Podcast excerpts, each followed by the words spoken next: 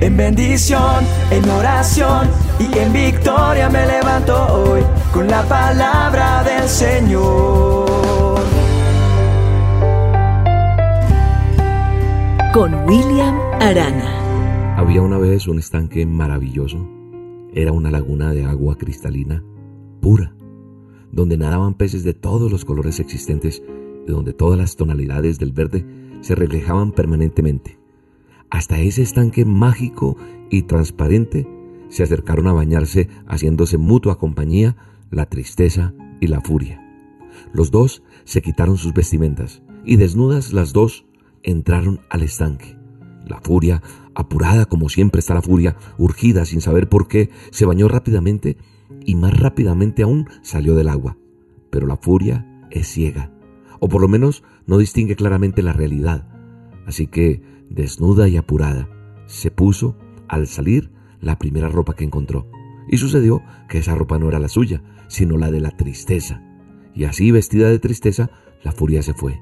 Muy calmada y muy serena, dispuesta como siempre a quedarse en el lugar donde está, la tristeza terminó su baño.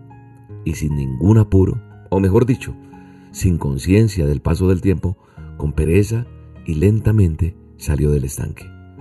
En la orilla se encontró con que su ropa ya no estaba.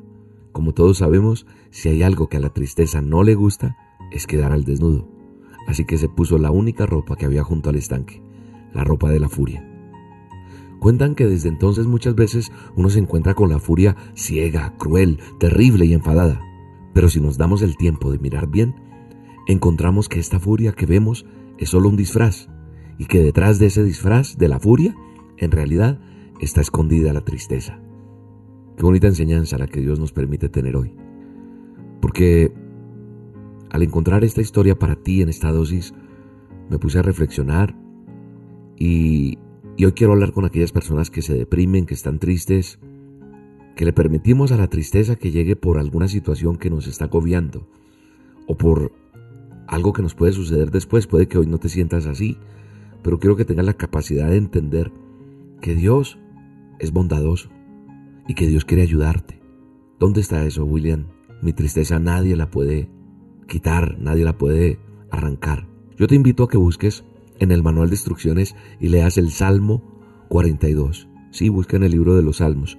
En el Salmo 42 vas a leerlo todo. Saca tiempo, hazlo, pídele a Dios que te hable y léelo todo. El Salmo 42 es un libro que trae 11 versículos. Yo no te los voy a leer todos ahorita, voy a extraer algunas cosas que me encontré que me parecieron interesantes para compartir contigo hoy en esta dosis.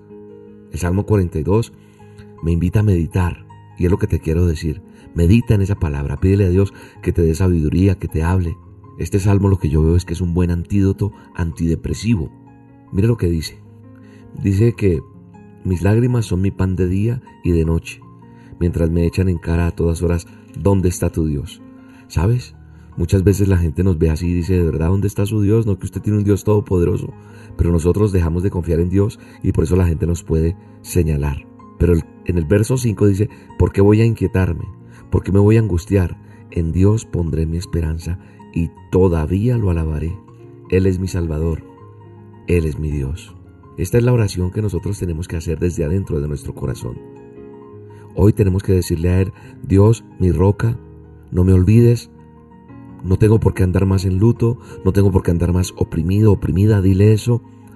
Y ante cualquier burla, ante cualquier adversidad, ante cualquier situación que podamos decir, como dice el Salmo 42, ¿por qué me voy a inquietar? ¿Por qué voy a estar triste? ¿Por qué voy a estar deprimido? No, no me puedo angustiar, porque en Dios voy a poner toda mi esperanza y lo voy a alabar, porque Él es el Salvador y Él es mi Dios.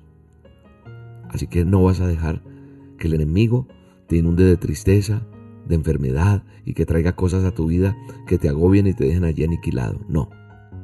Hay que vencer el espíritu de la tristeza.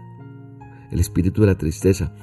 La presencia del Señor es una de las claves para vencer ese espíritu de tristeza, ese estado de ánimo. Y cuando yo estoy en la presencia del Señor, hay esperanza, hay fe y hay alegría. Y hay que alabar a Dios, porque cuando yo alabo a Dios, entonces se convierte todo en una fiesta y el enemigo tendrá que huir. Recuerda, que Dios está contigo. Y Él es tu Dios que te fortalece. Él no te ha desechado. No vas a andar en luto, no. Él está contigo. Espera en Dios, porque aún hemos de alabarle. Él es tu salvación, Él es tu socorro. Y en el nombre de Jesús declaro que toda tristeza en tu vida se va, que la paz de Dios llega a tu vida, que se va todo espíritu de depresión, de desolación, de tristeza de tu vida y viene el regocijo de Dios. Que Dios te ayude a encontrar paz y que la alegría que tiene Él solamente provienen para ti con bendiciones de Él, que Él es la fuente de tu salvación. Que tengas una semana bendecida, que tengas un día bendecido. No dejes de escuchar las dosis. Busca al Señor y vas a salir de ese estado en el que estás. Te mando un abrazo y te bendigo en este día.